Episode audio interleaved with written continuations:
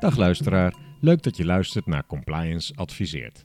Het grote belang van integriteit binnen financiële ondernemingen en de bijzondere, wettelijk verankerde rol daarin van de compliance-functie fascineert ons. Daarom praten we ongeveer maandelijks met ervaringsdeskundigen en delen dit graag met een zo breed mogelijk publiek. Een podcast is daar dus ideaal voor. We zijn Niek Reuzelaars, zelfstandig compliance officer, werkzaam via Connective Payments. En ik, Erik Rijssenweber, compliance officer bij Triodos Bank Nederland. En Compliance Adviseert, abonneer je op deze podcast, zodat je geen gesprek mist. In deze podcast besteden we uitgebreid aandacht aan alles wat er komt kijken bij het melden van ongebruikelijke transacties. Transactiemonitoring is voor veel financiële instellingen uiteraard een zeer belangrijk onderdeel van de poortwachtersfunctie. Over transactiemonitoring in bredere zin, waar let je nou precies op, hoe stel je rules op, wat kun je wel en niet zien aan transacties, etc., maak ik graag een andere keer een podcast. Deze podcast zoomen we in op een specifiek aspect van transactiemonitoring, namelijk de melding van ongebruikelijke transacties bij de Financial Intelligence Unit, de FIU. We praten hierover met Maud Bokkerink, inmiddels 3 jaar AML, CTF en sanctiesadviseur bij Bokkerink Compliance International, tevens trainer en partner bij FECWISE. Daarvoor was ze bijna 9 jaar financial supervisor bij de Nederlandse Bank, na betrekkingen bij onder andere het IMF en het Ministerie van Financiën. Maud kennen veel trouwe luisteraars van Compliance Adviseert van de podcast over sancties. Zeer de moeite waard om te beluisteren alsnog, als je hem nog niet hebt gehoord. Maar ook op het vlak van transactiemonitoring en FIU-melding kun je Maud alles vragen. Welkom in deze podcast, Maud. Dank je, Erik. Leuk weer hier te zijn. Laten we meteen maar beginnen. Wat is het doel en wat is de rol van de FIU eigenlijk precies? De FIU in elk land in de wereld heeft als rol om het centrale agentschap, de centrale organisatie, om ongebruikelijke en verdachte transacties te ontvangen en te analyseren en dan te zeggen van is hier echt witwassen aan de hand of terrorismefinanciering en moet dit bijvoorbeeld naar opsporing toe voor verdere onderzoek. Hè? Dus het is echt het centrale punt in een land om ongebruikelijke en verdachte transacties te ontvangen en te analyseren. Witwasbestrijding is de kern. Het gaat om witwasbestrijding en uiteraard ook bestrijding van terrorismefinanciering, denk ik. Ja. Het is een soort verzamelpunt en ze voeren analyses uit. Maar ze zijn geen toezichthouder, ze zijn niet bepalend voor wat ze... Kiezen ze bijvoorbeeld zelf waar ze naar willen kijken of is dat gedreven door bijvoorbeeld wat opsporingsinstanties ze vragen? De FIU kan ook zelf thema's ontwikkelen om te zeggen van we willen dit jaar eens op corruptie of op vastgoed gaan kijken. En dat gaat vaak natuurlijk wel in samenspraak met het Openbaar Ministerie, dat daar bepaalde thema's worden geselecteerd om dat jaar is op te focussen. Dus dat is zeker wel het geval. Naast alle andere analysewerkzaamheden die ze doen, dat ze ook bepaalde onderwerpen, de FIU kiest ook echt wel onderwerpen uit om eens goed naar te kijken van wat vinden we dit jaar interessant, waar heeft de samenleving misschien ook wel behoefte aan. Dus dat ze meerdere rollen zitten daarin. Oké. Dus ze gaan dus uit eigen initiatief soms ook zoeken naar bepaalde patronen in de data die ze hebben. Ja, de FIU, zoals in Nederland, die werkt op verschillende manieren. Dus de instellingen melden ongebruikelijke transacties. En de FIU analyseert dat en daar hebben ze verschillende methoden voor. Dus sowieso worden alle transacties gematcht aan politiedatabases. Dat gebeurt elke dag, zodra er iets binnenkomt. Of even daarna wordt gekeken van komt die persoon die gemeld wordt ook in politiedatabases voor. Dus dat is één manier. Maar er is natuurlijk ook inderdaad eigen onderzoek. Bijvoorbeeld zo'n thema kan er zijn. En dat ze daarnaar kijken van laten we eens alle transacties in de database zoeken die met een bepaald onderwerp, mensenhandel, wapenhandel, cryptocurrencies en dergelijke te maken hebben. Of ze kunnen op verzoek van politie of een officier van justitie echt gericht gaan zoeken als daar een vraag komt van zijn er transacties over deze persoon of andere bepaalde onderwerpen die dan door de politie worden die de politie in het oog heeft, zeg maar. Oké, en als je nou als instelling wil weten, moet ik deze transacties melden? Moet je dat dan aan de FIU vragen of kun je dat beter aan iemand anders vragen? Dat moet je intern helemaal zelf beslissen inderdaad, hè, of je iets moet melden. Jij kent je klant, jij weet wat de klant normaal doet. Jij hebt een risicoprofiel opgesteld van de klant of een transactieprofiel daarbij. En aan de hand daarvan moet je zelf als instelling beoordelen. Past dit nou bij deze klant? Had ik dit verwacht? Of past het helemaal valt het buiten het patroon van deze klant of dit soort klanten? En dan moet je gaan kijken van, vind ik het ook echt ongebruikelijk? En moet je het melden. Dat moet je als instelling eigenlijk helemaal zelf beslissen. Daar gaan we straks nog even wat verder op in. Maar ja. Eerst nog, hoeveel FTE werkt er ongeveer bij de FIU, voor zover je weet? Ja, er zijn er ruim 60 FTE werken er, 60, 65 FTE. En ook heeft minister van Justitie en Veiligheid laatst weer toegezegd dat er uitbreiding komt. Dus er was laatst een verslag over aan de Tweede Kamer van het plan van aanpak witwassen. Waarin volgens mij nog eens werd gezegd dat er nou ruim 20 FTE bij komen. Of die zijn denk ik misschien in de loop van 2020 al een aantal geworven. Ja, dus er komt een aardige uitbreiding, is mee bezig. Okay. Ruim 80 FTE dan uiteindelijk. Waar is die uitbreiding dan precies voor nodig? Wat komen ze nu tekort, denk je, heel kort? Dat zal op allerlei vlakken zijn. Hè. Er werken bij de FIU natuurlijk mensen die echt contact hebben met de instellingen, de accountmanagers. Er werken de analisten die de transacties bekijken. Er zijn mensen die contact hebben met politie, internationaal. Dus op alle vlakken zal daar uitbreiding nodig zijn. En ik denk ook wel voor een groot deel echt in de analyse. Het kijken naar transacties, het beoordelen van transacties die gemeld worden. Daar heb je natuurlijk heel veel capaciteit nodig. Ja. Maar ook de aantal instellingen breidt zich natuurlijk ook elke keer uit. Dus ook contact met instellingen is intensiever. Samenwerking met politie, met FIOD. Dus alles intensiveert en breidt uit. Dus ik kan me voorstellen dat de extra FTE al snel vergeven zullen worden aan allerlei taken van de FIU. Ja, en aantallen transacties gemelde transacties nemen waarschijnlijk ook toe. Gemelde transacties, daar zit volgens mij al jaren een stijgende lijn in. Dat blijft groeien en groeien. Dus ja, hoe meer je binnenkrijgt, hoe meer je ook wil analyseren. Ja. En daar heb je ook weer mensen en ook technische capaciteit natuurlijk voor nodig, inderdaad. Ja. Wanneer is de FIU eigenlijk opgericht? Dat is al lang geleden. Dat is formeel op 1 februari 1994, toen de wet MOT in werking trad. Toen is de FIU gestart. Ergens in 1994 is de FIU gestart. En ik ben daar ooit mid 1996 komen te werken. Dus toen was het nog echt in de prille fases van de FIU dat ik daar werkte. Toen de transacties nog met de hand ontvangen werden waarschijnlijk. Of per post. Nee, dat nog niet. Oh, dat niet. Er waren in die tijd al wel genoeg technische mogelijkheden om alles elektronisch te ontvangen. Maar er waren inderdaad ongetwijfeld een paar instellingen die ook echt op papier wel iets instuurden natuurlijk. Hè? Wat kleinere partijen. Zo, ja toch. Kun je iets vertellen over recente successen van de FIU? Wat bereiken we er nou mee? De FIU heeft zoveel taken natuurlijk. Het is een soort spin in het web in die witwasbestrijding, waar de transacties binnenkomen en waar contacten met politie zijn, internationale contacten. Dus als je het hebt over de kern van witwasbestrijding, zit dat toch echt wel bij de FIU. Daar moet toch echt duidelijk worden gemaakt welke transacties zijn nou verdacht. En niet meer ongebruikelijk, maar verdacht. Dus de FIU heeft ook een hele belangrijke rol in allerlei samenwerkingsverbanden die er ontstaan. Hè. De publiek-private samenwerking, daar heeft FIU een rol in. Maar ook in allerlei samenwerkingsverbanden van diverse opsporingsinstanties. En daar hebben ze toch ook een belangrijke taak om daar gegevens te leveren. Maar ook misschien wel om uit te leggen, waar zit witwassen nou echt, waar zit het risico in Nederland? Maar zijn er ook specifieke zaken waarvan je zegt, daar kun je wel heel duidelijk aanwijzen dat de rol van de FIU bepalend was voor de veroordeling van verdachten bijvoorbeeld? Nee, dat vind ik lastig, hè? Want natuurlijk opsporing heeft dan een heel groot onderzoek en alle FIU-informatie heeft daar een belangrijke rol in. En de ene keer is dat een onderbouwende rol en de andere keer zal het echt een leidende rol hebben van het kunnen bewijzen van witwassen via bepaalde geldstromen. Dus er zijn zoveel witwasveroordelingen en daar zal in heel veel gevallen zal er wel FIU-informatie aan hebben bijgedragen. Ja, ja. Maar is dan echt de FIU de successtory? Dat weet ik dan niet inderdaad. Okay. Dat vind ik lastig om dat als enige aan te wijzen. Dit was door de FIU-informatie.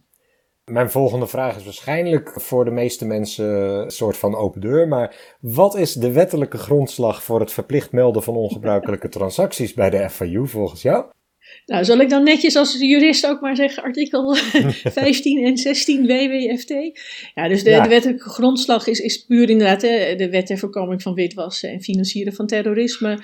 Hè, waarin staat dat je als instelling die onder de WWFT valt, de ongebruikelijke transacties onverwijld moet melden bij de FIU. Hè, wat is dan een ongebruikelijke transactie? Ja, daar heb je dan weer indicatoren voor die in het besluit bij de WWFT staan opgenomen inderdaad. Oh, die definitie van ongebruikelijke transacties staat ook in de WWFT. Maar toch merk ik in de praktijk dat daar nog wel eens wat discussie over is. Ongebruikelijk. Wanneer is het nou precies ongebruikelijk? Is het bijvoorbeeld ook, is het al ongebruikelijk en dus meldenswaardig als je een bepaalde transactie ziet die je niet helemaal kunt verklaren zelf? Of is die pas ongebruikelijk op het moment dat de klant er geen duidelijke verklaring voor heeft gegeven? Ja, kijk, de definitie in het besluit zegt natuurlijk, of bij de indicator zegt van enige aanleiding om te vermoeden dat de transactie verband kan houden met witwassen of terrorismefinanciering. Dus dat is nogal een laagdrempelige definitie, enige aanleiding en verband kan houden. Ja, en vermoeden. Dus je moet echt gaan... Ja, en een vermoeden inderdaad. Hè. Dus je hoeft echt geen bewijs te hebben. Dus dat betekent eigenlijk dat op het moment dat jij iets ziet waarvan je denkt van, hé, dat vind ik ongebruikelijk. Hè. Ik noem het maar even je onderbuikgevoel. Als je denkt van, dat doet dit soort klanten nooit. Of deze klant doet dat nooit. Dan kan je dus inderdaad gaan zeggen van, nou, ik ga meteen melden. Want dit is zo extreem vreemd voor deze klant. Dit ga ik melden. Of je kan inderdaad toch zeggen van, nou, misschien is er een verklaring voor. Ik ga naar de klant terug, ik vraag die verklaring op. En misschien zijn er wel facturen, misschien is er wel een heel goede reden en een goede uitleg. En dan heb je hem verklaard en dan hoef je niet meer te melden. Hè. Dus je ziet beide kanten op gaan bij instellingen. En soms is het gewoon van, dit vinden we gewoon zo vreemd, we gaan niet eens naar de klant terug, we melden gewoon. En bij heel veel andere transacties denk je toch van, misschien is er een verklaring voor. Laten we eerst maar even contact opnemen met de klant om te gaan zeggen van, om te vragen van, is er iets te verklaren voor deze transactie. Je noemde net al de wettelijke vereisten dat je onverwijld moet melden. Als je dan een transactie ziet waarvan je denkt, daar is iets mee aan de hand, ben je dan nog wel onvermeld aan het melden als je eerst de klant gaat vragen? Want dat kan weer dagen duren voordat je dan een antwoord hebt.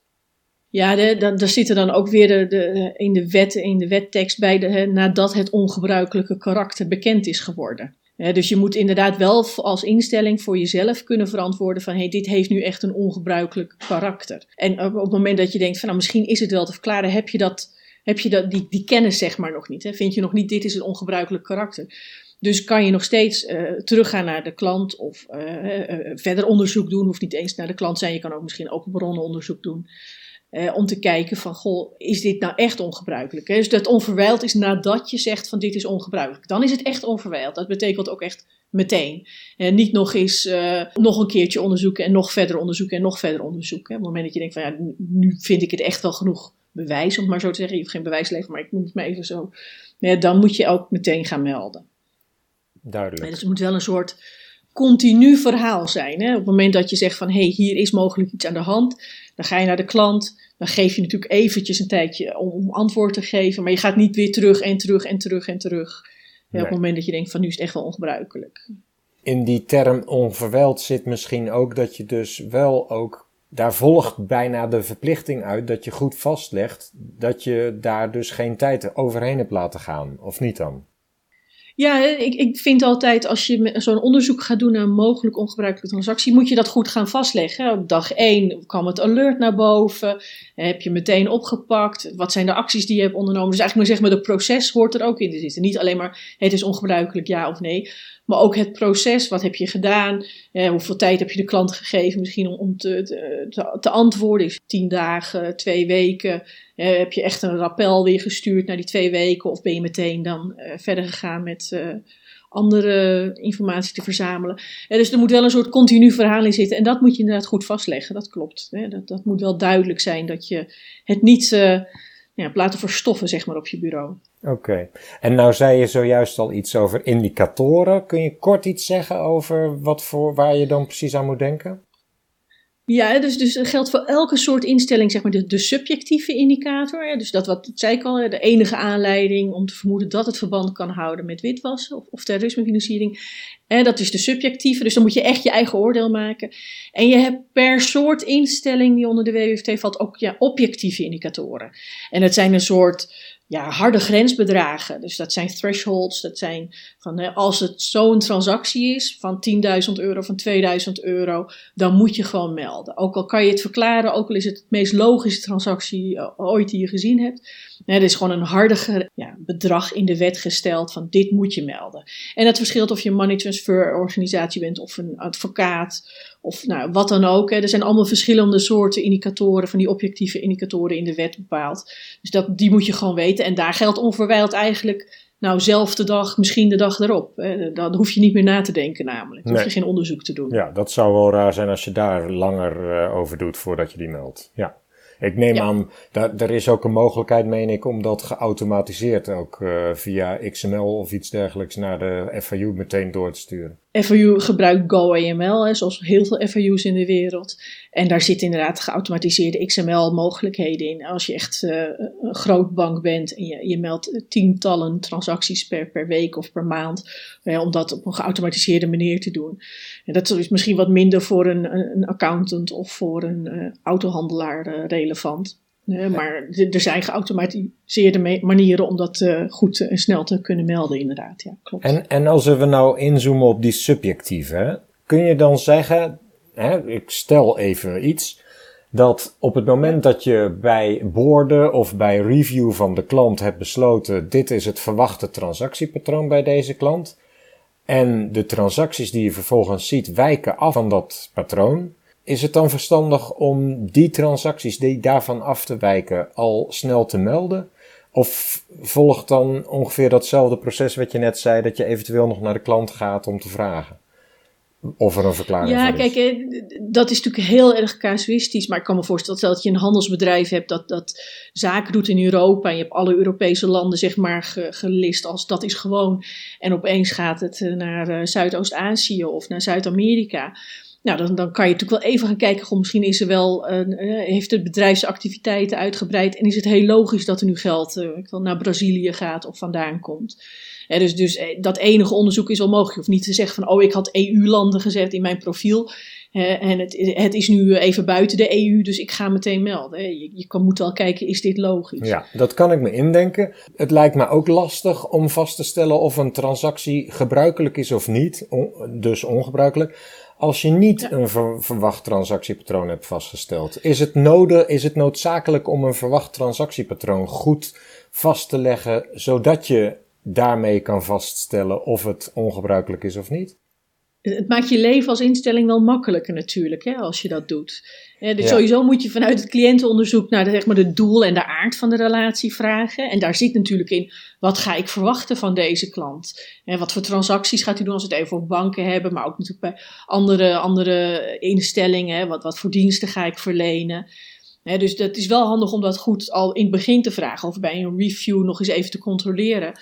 Het helpt je onderzoek als je dat van tevoren al weet. En dan nog kan je steeds zeggen van het is te verklaren. Ik bedoel, een natuurlijke persoon, een retailklant die eigenlijk alleen maar huur en gas en licht en een beetje pint bij de supermarkt. En die opeens misschien €300 naar een hotel in Kroatië gaat betalen. Hoef je niet meteen te gaan denken van wat ongebruikelijk, want het gaat buiten Nederland. Als het nog iets is.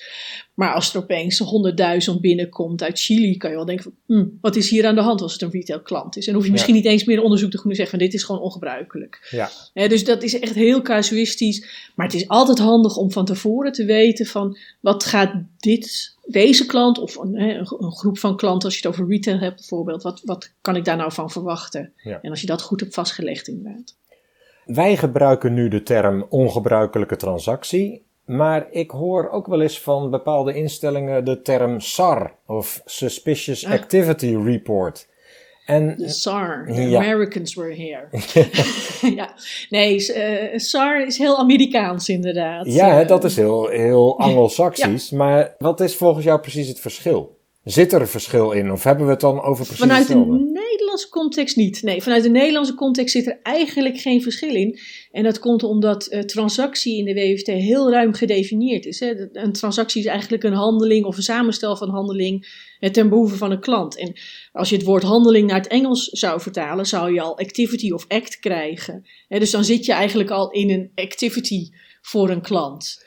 He, dus vanuit die Nederlandse context is een transactie is niet zoals in het spraakgebruik. Het is niet, ik maak 100 euro naar jou over, Erik, dat is de transactie. He, dat is het niet inderdaad. Het is al een handeling, juist omdat er heel veel instellingen onder die WWFT vallen en niet iedereen een geldelijke overboeking doet, om het maar zo te zeggen. He, is het al ruim gedefinieerd. Dus vanuit de Nederlandse context is het eigenlijk al een SAR. Of een OR. Oh ja, ja, precies. Nou, dat is inderdaad waarom je bent me net voor, want dat is eigenlijk de belangrijkste reden waarom ik deze vraag stelde. Er zit in die term, Amerikaanse term, zit suspicious, kortom verdacht. Ja. Maar in de Nederlandse term zit ongebruikelijk. Zit daar niet dan toch een verschil in?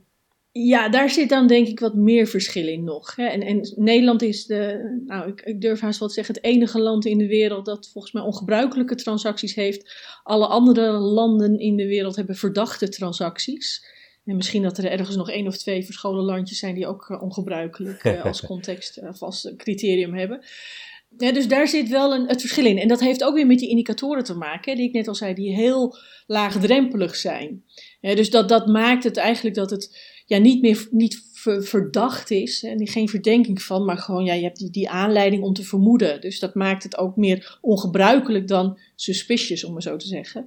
En het hangt dus heel erg vanaf hoe een land ook suspicious heeft gedefinieerd. In Nederland werd er eigenlijk 25 jaar geleden, toen die wet MOT in werking kwam, gezegd van ja, maar verdenking, dat is echt een strafrechtelijke term. Hè. Je hebt een verdachte en een verdenking van een strafbaar feit. Dat willen we niet gebruiken. We vinden het meer ongebruikelijk. Het is aan de FIU om te zeggen, is er echt een verdenking? En eigenlijk is dat nog meer dan de opsporing. De FIU is dan nog de stap tussen om te zeggen van nou, dit is inderdaad meer dan ongebruikelijk, dit is verdacht. Dus daar is over nagedacht begin jaren 90 van de vorige eeuw. Van laten we het ongebruikelijk noemen omdat verdacht toch een ander gevoel of een andere connotatie heeft in het strafrecht. En in andere landen is dat misschien niet zo inderdaad. Hè? Dus eigenlijk zie je dus all over the world suspicious. En het betekent wel voor internationale instellingen dat die altijd wat uit te leggen hebben aan hun hoofdkantoor, zeg maar. Van ja, wat is nou het verschil tussen suspicious en unusual? Hè? En dat toch die drempel een stuk lager is in Nederland dan misschien in Amerika of in Engeland of in heel veel andere landen. Dus daar zit wel gevoelverschil ook wel in. En ook echt een verschil. En voor het werk van de transactiemonitoring-analyst betekent dat misschien dat hij wat minder onderzoek hoeft te doen. Je hoeft niet eerst helemaal vast te stellen of het verdacht is. Je mag al melden als het ongebruikelijk is. Gaan we daarmee niet ook iets te snel al rapporteren eigenlijk? Dat zie je dan wel weer terug in de cijfers van de FIU vergeleken met heel veel andere, zeg maar even omringende landen. Heeft de Nederlandse FIU miljoenen transacties, nou komt dat ook wel door een bepaalde indicator die er was, maar heel veel, honderdduizenden transacties worden er gemeld, om maar even dan te vereenvoudigen. In ieder geval van die zeg maar die subjectieve indicatortransacties. Dat is dus wel omdat die drempel laag is, hè, wordt er veel meer gemeld bij de Nederlandse FIU dan bij een andere FIU waar wordt gezegd van ja, maar je moet wel echt een verdenking of je moet een redelijk vermoeden hebben dat er iets is. Dus dat zie je in de meldcijfers uiteindelijk wel terug, dat er sneller meer gemeld wordt. Maar dat is nou eenmaal het systeem ook. Zo zit de wet in elkaar. Mm-hmm. Je hebt net al genoemd dat met die gegevens dat gematcht wordt met politiedatabases en dat er eigen onderzoek op losgelaten wordt. Kun je nog meer vertellen over wat voor de FIU doorgaans aanleiding is om een ongebruikelijke transactie verdacht te verklaren? Even buiten dat matchen met politiebestanden, want dan is het gewoon obvious. Hè? Politie heeft deze persoon in het vizier voor een politieonderzoek. Of er zit om een verdachte heen misschien. Dus daar hoeven ze, net zoals de objectieve indicator, denken ze misschien daar niet zo heel erg over. Ze ongetwijfeld iets toevoegen en iets meer onderzoek doen. Ja, dus de kern zit eigenlijk in dat eigen onderzoek, waar ze dus juist, en dat is ook de toegevoegde waarde van de FIU, al die gegevens aan elkaar kunnen knopen die ze hebben. Ja, dus daar zit dan hun onderzoek. Van, ze hebben toegang tot heel veel politiedatabases, maar ook tot BKR, RDW, internationale gegevens. En dat kunnen ze allemaal aan elkaar koppelen. En dan kunnen ze echt zeggen van, hey, hier is echt iets aan de hand. Hè. De bank of de andere instelling had een goed gevoel, om maar even zo te zeggen. En wij kunnen dat als FIU goed aan elkaar knopen met andere transacties. Daar zit dus hun onderzoek echt op. Alles aan elkaar knopen, om het maar zo te zeggen. Het analyseren echt en kijken van wat zijn er nog meer voor transacties die gemeld zijn of uit andere gegevens waar ze toegang toe hebben. Ja, vooral dat laatste. Als er een andere financiële instelling ook gemeld heeft, is er dan een soort threshold of zo van als een bepaalde stroom aan transacties over verschillende financiële instellingen door 3-4 instellingen tegelijk ongeveer gemeld wordt, dan wordt daar extra aandacht aan besteed of werkt dat niet zo? Nee, dat is niet echt een threshold inderdaad. Ik denk dat money transfers is altijd een mooi voorbeeld. Hè. Dan zie je natuurlijk dat persoon A maakt naar B over, maar persoon C maakt ook naar B over en D ook. En B gaat misschien weer naar E overmaken met zo'n money transfer. Daar kan je systemen voor bouwen natuurlijk, omdat dat je computersysteem dat zelf eigenlijk ontdekt. Ja. Die kan zeggen van, hé, maar ik zie hier bepaalde linken omdat ik namen zie komen. Maar dat is niet echt een threshold. Dat is gewoon, denk ik, al queries ingebouwd in de systemen. Ja. Ja, dat je gewoon als FIU dat laat ontdekken door de computer, zeg maar, door de systemen. Mm-hmm. Daar valt natuurlijk veel meer detail nog over te vertellen, maar dat is meer hoe de FIU intern werkt natuurlijk. Welke partijen hebben toegang tot de gegevens die de FIU verzamelt? Ja, bedoel je met toegang echt gewoon van, ik mag even in de bak rommelen? Ja, ik ga eens even lekker neuzen en browsen door de gegevens bij de FIU. Ja, alleen de medewerkers van de FIU dus. Hè. Dus de FIU is echt, het heet dan een mooie buffer en er zit een zware geheimhouding op. Dus alleen de medewerkers van de FIU, en het zal nog niet eens alle medewerkers zijn, maar de analisten en degenen die dat moeten hebben, die kunnen ze even gezellig door de bak gaan rommelen, om maar zo te zeggen.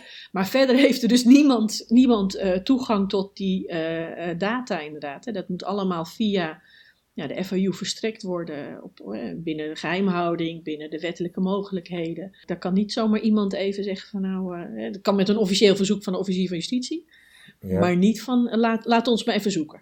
Dat is ook de enige manier voor andere partijen om toegang te krijgen via de officier van justitie of zijn er nog andere manieren?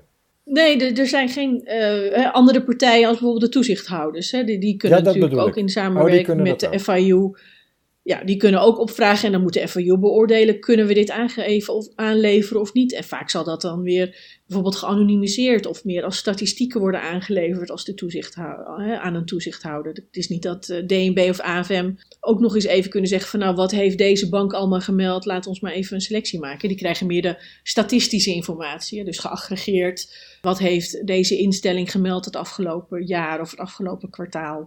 Maar die krijgen niet 1 op 1 de transacties. Als ze dat willen hebben, dan moet het ook weer binnen de mogelijkheden van de FIU vallen. Ja, maar het is dus wel zo dat als bijvoorbeeld een toezichthouder van DNB op bezoek gaat bij een financiële instelling, dan kan het zijn dat die toezichthouder eerst bij de FIU heeft opgevraagd, hoeveel meldingen heeft deze instelling de laatste tijd eigenlijk precies gedaan? Ja, nou dat hoef je niet eens op te vragen. Dat is gewoon een uitwisseling is daar tussen. Hè. Dus dat wordt gewoon regelmatig verstrekt aan de toezichthouders. Statistieken over meldende instellingen. Dat wordt gewoon periodiek al gedaan. Ja. Worden er gegevens gedeeld met andere landen? Met FIU's bij andere landen? Dat is natuurlijk zeker gezien witwassen zich niet tot de grenzen van een land beperkt. Is dat ook een van de essentiële taken van de FIU, om juist met andere FIU's uit te wisselen. Natuurlijk met omringende landen, maar eigenlijk wereldwijd kan de informatie worden uitgewisseld met FIU's. De Egmont Groep, wat heeft die daarmee te maken? Egmont Groep, die is ook in het begintijd van de FIU's. Hè. Zeg maar, FIU's kwamen zo'n beetje begin jaren 90 allemaal in wording. In ieder geval in aantal Europese landen en in Amerika, Canada en dergelijke. En daar bestond dus echt wel behoefte om wat meer te gaan samenwerken. Juist, wat ik al zei, dat is gewoon kern, een essentie van een FIU. En toen is de Egmont Groep opgericht door een aantal FIU's. Van nou, laten we eens gaan samenwerken, laten we meer FIU's bij ons groepje halen, om het maar zo te zeggen. Om toch te gaan kijken, hoe kan je uitwisselen, wat kan je uitwisselen. Ja, dat is onderhand uitgegroeid tot een hele grote organisatie van meer dan 160 FIU's wereldwijd. die aangesloten zijn bij de Egmont. En met als een van de grootste doelen is elkaar natuurlijk inderdaad informeren en typologieën ontwikkelen. Maar zeker ook juist die internationale uitwisseling. Doen ze ook iets aan bijvoorbeeld het voorschrijven van bepaalde richtlijnen waar financiële instellingen of compliance mensen bij financiële instellingen wat mee zouden moeten? Nee, niet zozeer richting instellingen, meer richting elkaar. Zo van, wanneer is nou echt een FIU en FIU? Hè? Dus dat moet echt wel zo'n centrale organisatie zijn in het land. Hè? Als een land zegt, we hebben 3 FIU's, dan wordt het wat lastiger. Dus het is meer richting elkaar om te zeggen van, wat is een FIU, hoe kunnen we samenwerken onderling? Laatst zijn er allemaal typologieën volgens mij over corruptie gepubliceerd door de Egmont Groep. En hebben ze over trade-based money laundering met de FATF een rapport gepubliceerd. Dus ze zijn zeker al bezig met typologieën. Dus als compliance officer moet je daar wat mee in de zin dat het hele nuttige informatie eruit kan komen. Maar niet omdat ze een regelgevende bevoegdheid hebben. Nee, dat niet. Maar ze kunnen je wel helpen met het vinden van verdachte transacties bijvoorbeeld met hun richtlijnen. Ja, met hun guidance. Oh ja, guidance moet ik het noemen. Minder actief dan de FATF op dat gebied. Maar er komt wel af en toe wat typologieën en voorbeelden worden er gepubliceerd door de Egmont Groep. Welke partijen vallen er eigenlijk onder de meldplicht? En welke opvallende verschillen in aantallen of inhoud zie je tussen de meldingen van deze partijen aan de kant van de FIU? Ja, dus de instellingen, dat is natuurlijk de hele, wat zijn er onderhand, 23, 25 soorten instellingen die in de WWFT staan. Hè? Dus dat is inderdaad van banken, betaalinstellingen tot aan autohandelaren aan toe, levensverzekeraars, noem maar op. Mm-hmm. Dus dat is een hele, en natuurlijk ook sinds eind vorig jaar de aanbieders van crypto, de crypto exchanges of wallets. Dus dat is een hele brede range van instellingen.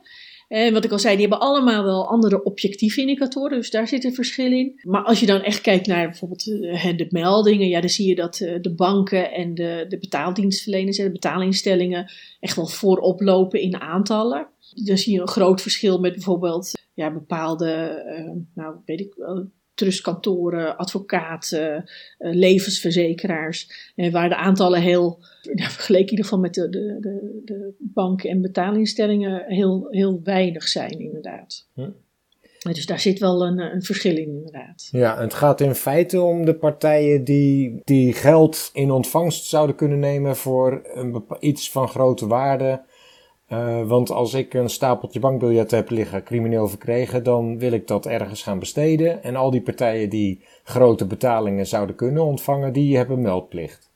Nou, het gaat niet alleen om geld, want ik zei, een transactie is dus ook een handeling. Dus het kan ook zijn gewoon dus een notaris die iets met een vastgoedoverdracht doet. Hè, of het oprichten van rechtspersonen. Okay. Dat is ook al een handeling. En dat kan dus ook al een ongebruikelijke transactie zijn. Als je zegt van, maar ik vind deze verandering van UBO's, deze aandelenoverdracht van deze partij vind ik wel heel vreemd.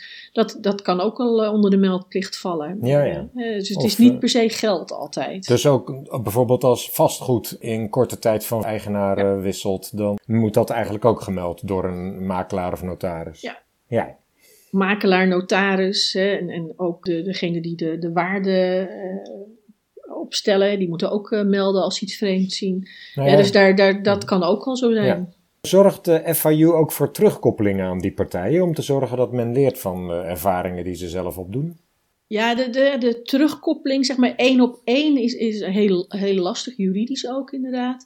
Dus de FIU die geeft je netjes een ontvangstbevestiging op het moment dat je gemeld hebt. Dat is mooi voor de formaliteit en dan weet je dat het goed is gegaan, jouw melding, als je die ontvangstbevestiging hebt. En vervolgens krijg je dan nog wel, als ze zeggen van dit is echt verdacht, krijg je nog een melding in de meeste gevallen in ieder geval van we hebben echt deze transactie als verdacht doorgemeld aan de politie. Maar dat is gewoon een feitelijke vaststelling. Ja, dus je krijgt er niet bij te horen van, want dit is de zaak of deze transactie voegt zoveel waarde toe aan een opsporingsonderzoek. Dus je krijgt alleen maar de melding, het is als verdacht doorgemeld.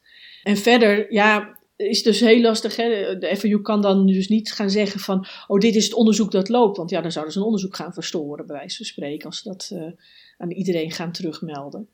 Dus ze proberen wel met hun nieuwsbrieven, met hun jaarverslag, om daar wat meer gevoel bij te geven. Maar dat is altijd wel zolang ik nu al een kleine 25 jaar op dit vakgebied, is dat al 25 jaar een punt van orde van Waarom krijgen we niet meer feedback? En dat is niet Nederlands, dat geldt bijna of dat geldt in heel veel landen in de wereld, niet alle. Sommige landen, sommige FIU's hebben daar een modus in gevonden. Maar zeker, het blijft een issue, de feedback. Wat zou in jouw ogen het ideaal dan zijn? Wat voor feedback zouden instellingen moeten krijgen van de FIU? Ja, dan zit je toch echt met aan wie geef je die feedback? Hè? Kan je dat dus inderdaad aan een veiligheidszaak of aan een compliance geven met een soort waarborg dat dat niet verder de instelling ingaat? Dus dan zou je daar wat meer 1-op-1 moeten gaan. En ik denk, daar zitten ook wel heel veel samenwerkingsverbanden waar wat meer concreet informatie terug kan worden gegeven. Maar waar denk je dan precies dat blijft aan? Wat natuurlijk voor heel lastig. Samenwerkingsverbanden? Ja, er is een Fintell Alliance waar de FIU samenwerkt met heel veel partijen. En daar wordt, ik ben daar niet bij betrokken, dus ik weet niet in hoeverre wat daar concreet wordt uitgewisseld. Maar daar wordt echt in die Fintell Alliance echt heel intensief samengewerkt, zeg maar, tussen een aantal instellingen en de FIU. Om gewoon veel beter zicht te krijgen op criminele geldstromen. Dus ik kan me voorstellen dat daar heel concreet informatie wordt uitgewisseld. Maar ja, ze zullen niet snel naar een advocaat of naar een makelaar zeggen van nou, dit is de transactie. Dan weet je toch niet wat ermee gebeurt met die informatie. Als ze gaan zeggen, dit was een opsporingsonderzoek en daar heb je jouw transactie zo aan bijgedragen. Ja. Nee, dus het blijft allemaal wat algemener. Kunnen instellingen ook risico lopen door een melding te maken van een transactie? Als ze te kwade trouw zijn, zeker ja. Oké, dat is een scenario. Ik meld mijn buurman, want die ben ik kwaad op, want die heeft de schutting neergezet. Ja, dat is een goed idee, dankjewel. Ik schrijf hem even op. Er zit in de WWFT ook vrijwaringen, een strafrechtelijke en een civielrechtelijke vrijwaring. Dus als jij op juiste manier meldt, dan kan de officier van justitie in principe niet zeggen van we gaan jou nou vervolgen voor witwassen of meewerken aan witwassen, want je hebt netjes je plicht gedaan als instelling door te melden. De civielrechtelijke kant is dan meer van als de instelling meldt natuurlijk een klant, nou die zou misschien schade kunnen lijden, maar als dat de goede trouw is geweest die melding, dan staat er een vrijwaring in de WWFT dat je daar niet voor aangeklaagd kan worden. Dus bijvoorbeeld geen onrechtmatige daad of contractbreuk kan er jegens je worden verweten als instelling als jij netjes je wettelijke plicht hebt gedaan. Ja, dat betekent dus eigenlijk dat je juridische risico kleiner wordt als je gemeld hebt. Misschien moet je juist gewoon zoveel mogelijk melden dan. Ja, maar ik kan me ook voorstellen als je maar dezelfde klant elke dag weer blijft melden zonder daar gevolgen aan te verbinden, dat een opgevende officier ook kan zeggen van nou, hier vinden we toch wel iets van schuldwitwassen bijkomen. Ja, ja. Je hebt gewoon elke keer dat geld vrolijk laten doorgaan. En ja, leuk dat je elke dag gemeld hebt, maar had je niet daar consequenties aan moeten verbinden. Dus daar zit misschien wel een eind aan die vrijwaring. Nou, waar ik me misschien soms ook nog wel een beetje zorgen over maak, is dat soms misschien in een rechtszaak later, in een later stadium naar voren kan komen van kennelijk heeft mijn bank mij gemeld. Dus daar ben ik lekker klaar mee. Nu ben ik het haasje. Is dat een type risico waar je rekening mee zou moeten houden of niet?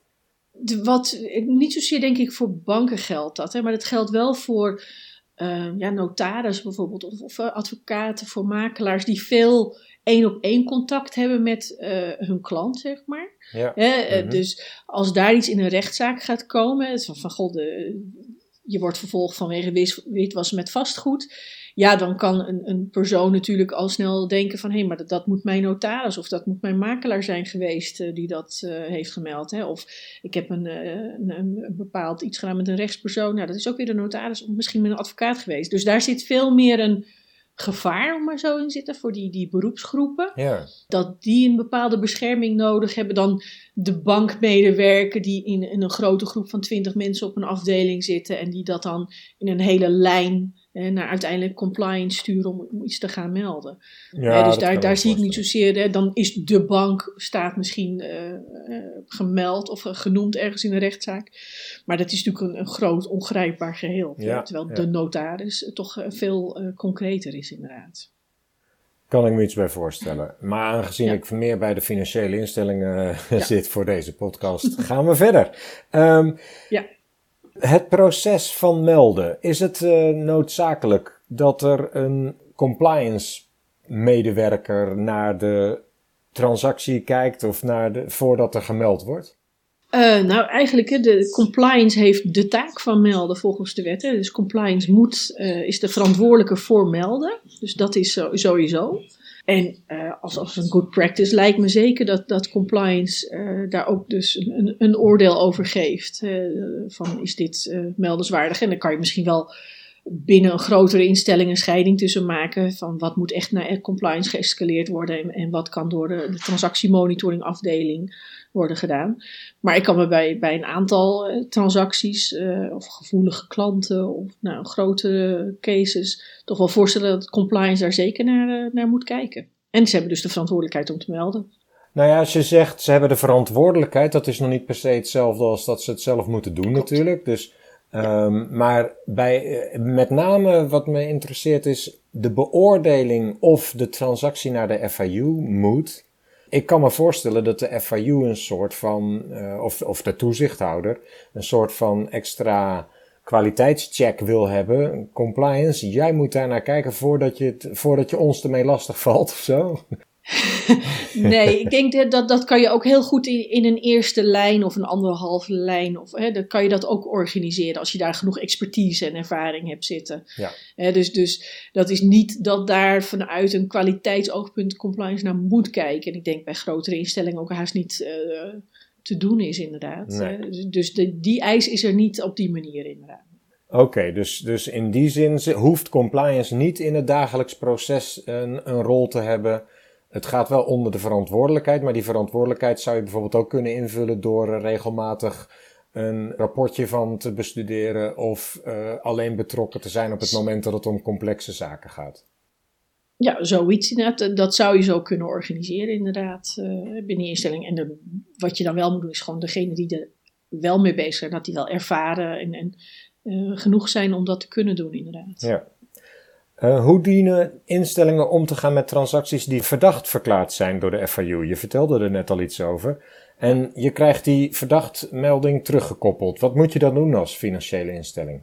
Dan ga je toch nog eens even heel goed kijken naar die klant. Je gaat ook misschien nog even naar latere of eerdere transacties kijken. Van is er nog meer wat gemeld kan worden? Het zou voor mij een trigger voor een event-driven review zijn. Om toch nog eens even heel goed naar het risicoprofiel van die klant te kijken. Is dit in de juiste risicoklasse? En wat ik zei, moet ik andere transacties melden? Valt die klant dan nog misschien wel of niet binnen je risk appetite? Dat kan je ook nog kijken. Wil je afscheid nemen? Dus daar zijn, in ieder geval die melding betekent wel dat je actie moet ondernemen. Om het heel kort te zeggen. Maar het betekent niet, als ik je zo goed begrijp, dat je dan direct ook afscheid van die klant zou moeten nemen of zo. Nee, dat volgt niet uit de wet, dat je dan afscheid moet nemen. Dat zeker niet. Hè. Dat is echt je eigen appetite. Hè. En dus ook als ik zeg, net als even, als je elke dag die klant moet melden, dat je inderdaad ook even moet gaan overwegen van, vind ik dit nou wel de klant voor mijn instelling?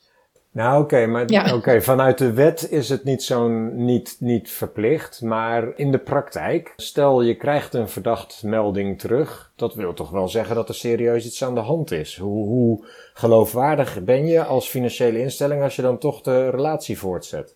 Ja, ik denk dan moet je toch even kijken, wat is het voor melding, wat is het voor klant? Hè? Want je weet dus niet of het een hoofdverdachte is. Of dat het iemand die vanwege een bepaald patroon een toegevoegde waarde had in een politieonderzoek. Of omdat de FIU heeft gezegd van we gaan nu mensenhandel als thema doen. En deze transactie valt binnen het patroon van mensenhandel. Uh-huh. Weet jij dat nog niet als instelling? Of dat je weet dat überhaupt natuurlijk niet. Dus je weet niet de reden. Dat is een beetje het probleem. Dus je moet echt weer op je eigen informatie afgaan. Van ga ik afscheid nemen of niet? Maar het is niet een automatisme. En ik denk, weet ik niet per se hoeveel klanten als verdacht worden doorgemeld. Maar je kan misschien wel heel veel klanten dan opeens afscheid moeten gaan nemen. Terwijl je eigenlijk dan niet goed kan verantwoorden als instelling. Waarom dan? Jij hebt die verdachtmelding van de FIU gekregen, maar verder heb je misschien niks. Zeker niet bij zo'n objectieve indicator bijvoorbeeld. Hè? Ja, er is natuurlijk ook juridisch nog wel een verschil tussen een verdachtverklaring door de FIU en ook werkelijk een uitspraak van een rechter bijvoorbeeld.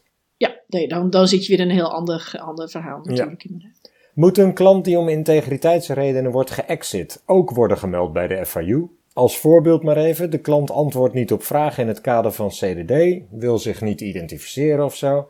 Of de instelling constateert dat bestaande klant transacties uitvoert die in principe niet ongebruikelijk zijn bij de activiteiten van de klant, maar die de instelling qua risicoprofiel toch te hoog risico acht.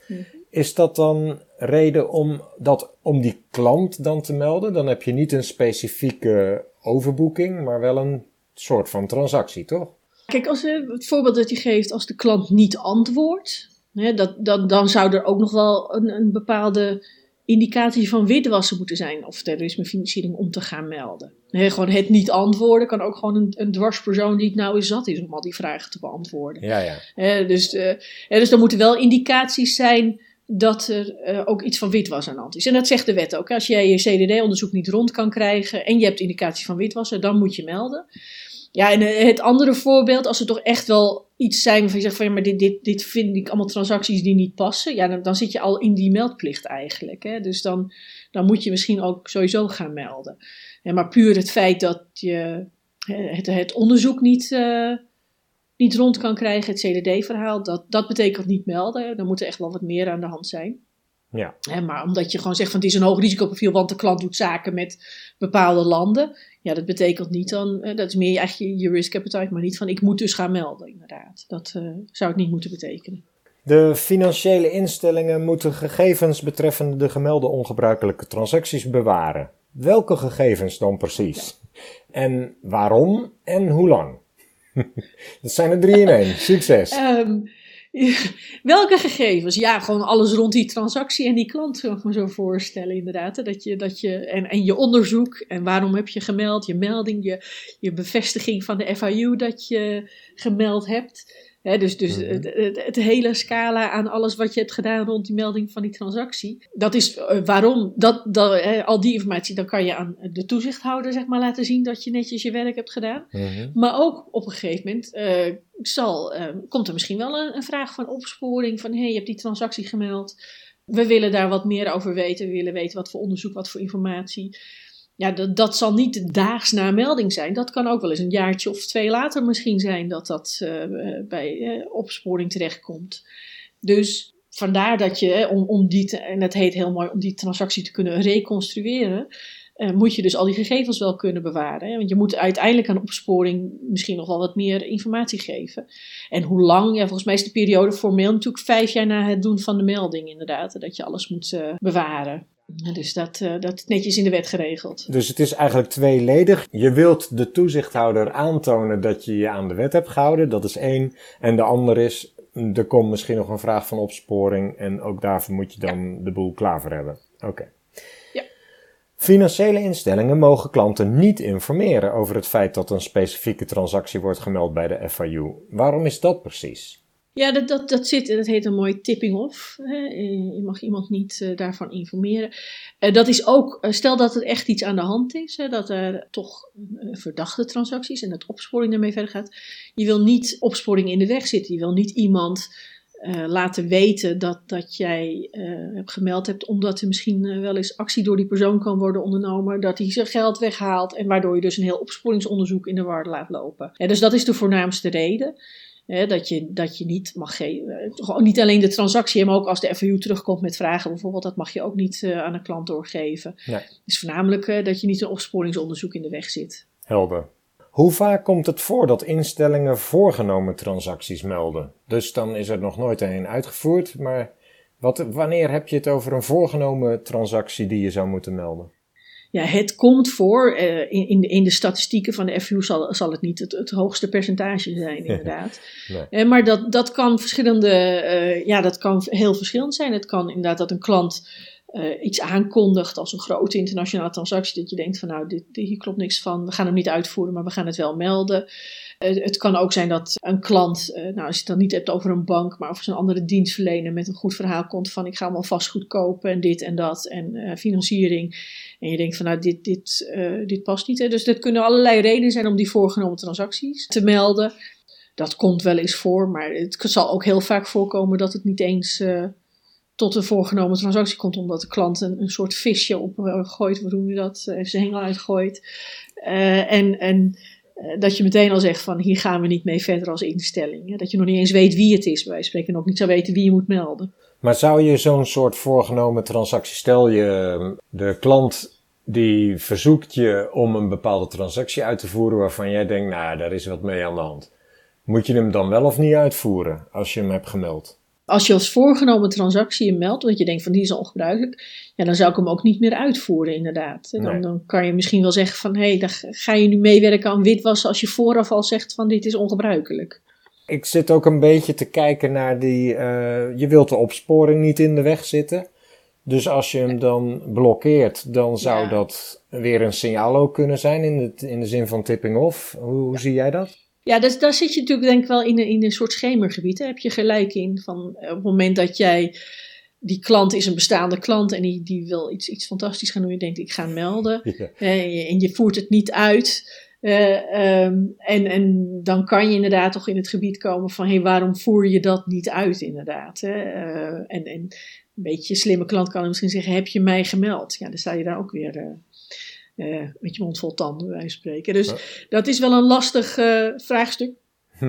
Wat moet je dan doen? Maar ik zou toch de eerste keus doen, het gewoon niet uitvoeren als je echt denkt van hier is echt iets vreemds aan de hand. Ja. En in verband met dat tipping-off risico, in hoeverre schermen financiële instellingen de informatie rondom FIU-meldingen af voor de rest van de organisatie? Het verschilt heel erg per instelling, merk ik wel. De ene instelling zegt nee, we houden dit alleen bij compliance. En een andere instelling zal het makkelijker delen met accountmanagers of op andere manieren. Of misschien, dus natuurlijk hangt ook weer een beetje denk ik, van de grootte van je instelling af. Hè? En dat tipping-off risico, als je dat aan iedereen vertelt in je instelling, ja, dan kan je misschien wel eens een medewerker hebben die denkt van, oh die klant durf ik niet meer te bellen hoor, want die hebben we gemeld aan de FIU, die wil ik niet meer zien, want dat is een witwasser, wat natuurlijk helemaal niet per se zo hoeft te zijn. Ja. Dus dat is eigenlijk een overweging die per instelling wordt gemaakt, merk ik wel. Van hoe ga je daarmee om? Blijft het alleen bij compliance? Gaat het wel naar accountmanager toe, maar niet naar andere medewerkers? Dus daar heb ik nog niet echt een rode draad in kunnen ontdekken, zeg maar. Oké. Nou, het lijkt me een risico op zich dat een accountmanager een nauwere relatie heeft en per ongeluk zijn mond voorbij praat. Of misschien zelfs wel bewust, maar dat zou nog erger zijn natuurlijk. Dat verschil merk je tenslotte niet. Dus dat is wel iets om rekening mee te houden, denk ik. Mag binnen een groep van een grote financiële instelling met fysieke aanwezigheid in meerdere landen deze informatie onderling ook worden gedeeld? Stel dat je internationale klanten hebt ook. En die klant zijn bij zowel jouw kantoor in Nederland als in België of Zwitserland of waar dan ook. Ja, nee, dat is zeker de bedoeling ook dat je die informatie deelt. Hè. Je wil juist niet binnen een groep dat het alle branches als eilandjes werken. Hè. Dus binnen GDPR, AVG mogelijkheden zit je dan nog even mee. Maar vanuit de WWFT is het zeker de bedoeling om dat soort informatie te delen binnen een groep. Om ook ervoor te zorgen, juist die klant die over de grens actief is en bij meerdere kantoren actief is, om daar ook de compliance officer van een branche in het buitenland op te wijzen van hé, deze is gemeld in België, dus Duitsland let ook op. Dat is zeker de bedoeling, ja. Oké. Indien instellingen vragen hebben op het vlak van meldplicht, wat adviseer je hen dan te doen? Is de FIU daar zelf voor bereikbaar? De FIU heeft accountmanagers voor sectoren, van groepen van instellingen. Dus daar kan je contact mee opnemen. En dat gaat dan vaak meer over het proces, over typologieën. De FIU zal niet, als jij zegt van klant A doet dit, moet ik melden ja of nee? Hè? Daar zal de FIU toch zeggen van ja, jij kent die klant, jij weet wat gebruikelijk is of niet voor die klant. Dus jij moet zelf dat oordeel vellen of je wil melden of niet. Maar ze kunnen je natuurlijk wel helpen met van wat voor trends zien we, wat voor witwasmethodieken zijn er op het moment. Hè? Dus daar kunnen ze over adviseren. Maar dat is meer generiek informatie dan? Meer generiek, ja. Nog even ook de blik op de toekomst. Welke ontwikkelingen verwacht je nog op dit vlak? Ja, je ziet, dus wat ik al eerder zei, die publiek-private samenwerkingen, Transaction Monitoring Nederland, de Fintell Alliance, de Task for Serious Crime, de Task for Terrorismefinanciering. Dus je ziet, ik vind dat een enorm positieve ontwikkeling, die publiek-private samenwerking, waar gewoon onderling informatie uitgewisseld kan worden over heel concrete onderwerpen, dan wel personen. En daar zie ik eigenlijk wel een goede ontwikkeling vanuit de FIU. Het is natuurlijk niet alleen de FIU in dit geval, dat is met meerdere partijen. Dus daar zie ik wel in de toekomst meer mogelijkheden en kansen. En volgens mij is men daar ook al druk mee bezig bij allerlei partijen natuurlijk, inderdaad. Op het vlak van de definitie ongebruikelijk zie je ontwikkelingen in, ja, dat het meer richting meer onderzoek aan de kant van de financiële instelling of iets dergelijks? Nou, kijk, en misschien een beetje buiten bereik. Kijk, de EU is natuurlijk bezig om in plaats van de Anti-Money Laundering Directive, dus van de richtlijn, om daar een verordening van te maken. Hè? Dus een regulation die direct van toepassing is. Mm-hmm. En daar kom je er dus wel mee dat daar dus heel veel andere EU-landen dus die verdachte transacties kennen, wij ongebruikelijk. Dus hoe gaat men dat definiëren in zo'n verordening? Wordt daar toch gezegd van je moet suspicious transactions gaan melden vanaf wanneer die dan ook in werking gaat treden. Er komt ergens, volgens mij gezegd begin dit jaar een voorstel komt er. Of die al publiek wordt weet ik niet, maar dat zou een interessante ontwikkeling zijn als de EU zegt van ze heten vanaf nu suspicious transactions. Dan moet Nederland toch even zijn, alles eventjes omdraaien en zeggen van oké, vanaf nu hebben wij blijkbaar verdachte transacties. En hoe gaan we om met indicatoren?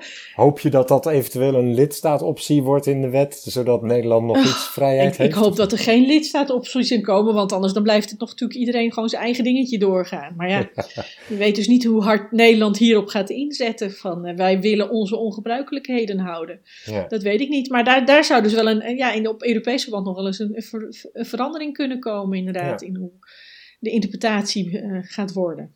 En als de FIU uitbreidt, denk je dat dat nog gevolgen heeft? Nee, want volgens mij die uitbreiding, die hadden ze echt al nodig de laatste paar jaar. Dus die is het opvullen van alles wat ze niet hebben kunnen doen, zo'n beetje. Ja. Dus, maar we gaan niet op korte termijn heel veel nieuwe zaken zien die werkelijk serieus aangepakt kunnen worden, omdat de FIU de capaciteit heeft. 20 mensen bij heeft. Ja.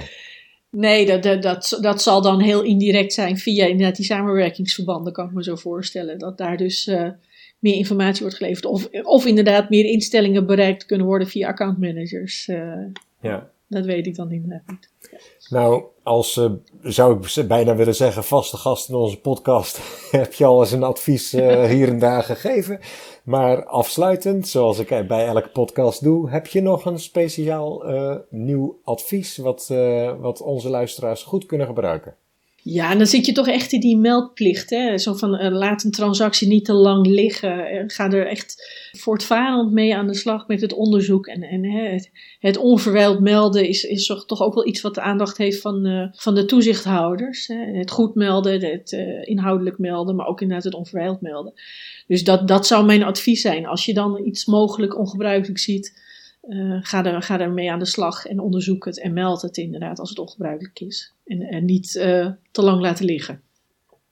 Ja, ik heb zelfs begrepen dat met name nu met coronasteunfraude en dergelijke FIU heel erg vraagt aan financiële instellingen, meld dat nou zo snel mogelijk. Dan kunnen we er ook sneller op acteren. Ik denk dat dat wel een belangrijke is, dat onverwijld. Ja. Hè?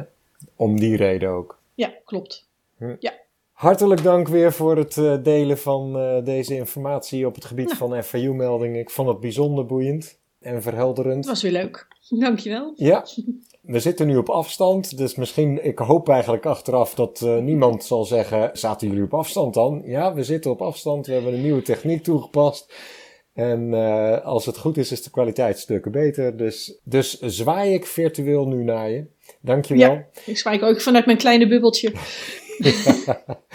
En ik wil de luisteraar nog vragen, vond je dit nou interessant en wil je op de hoogte blijven? Volg dan vooral de LinkedIn-pagina van Compliance Adviseert. En bedankt voor het luisteren weer. Tot graag tot de volgende keer.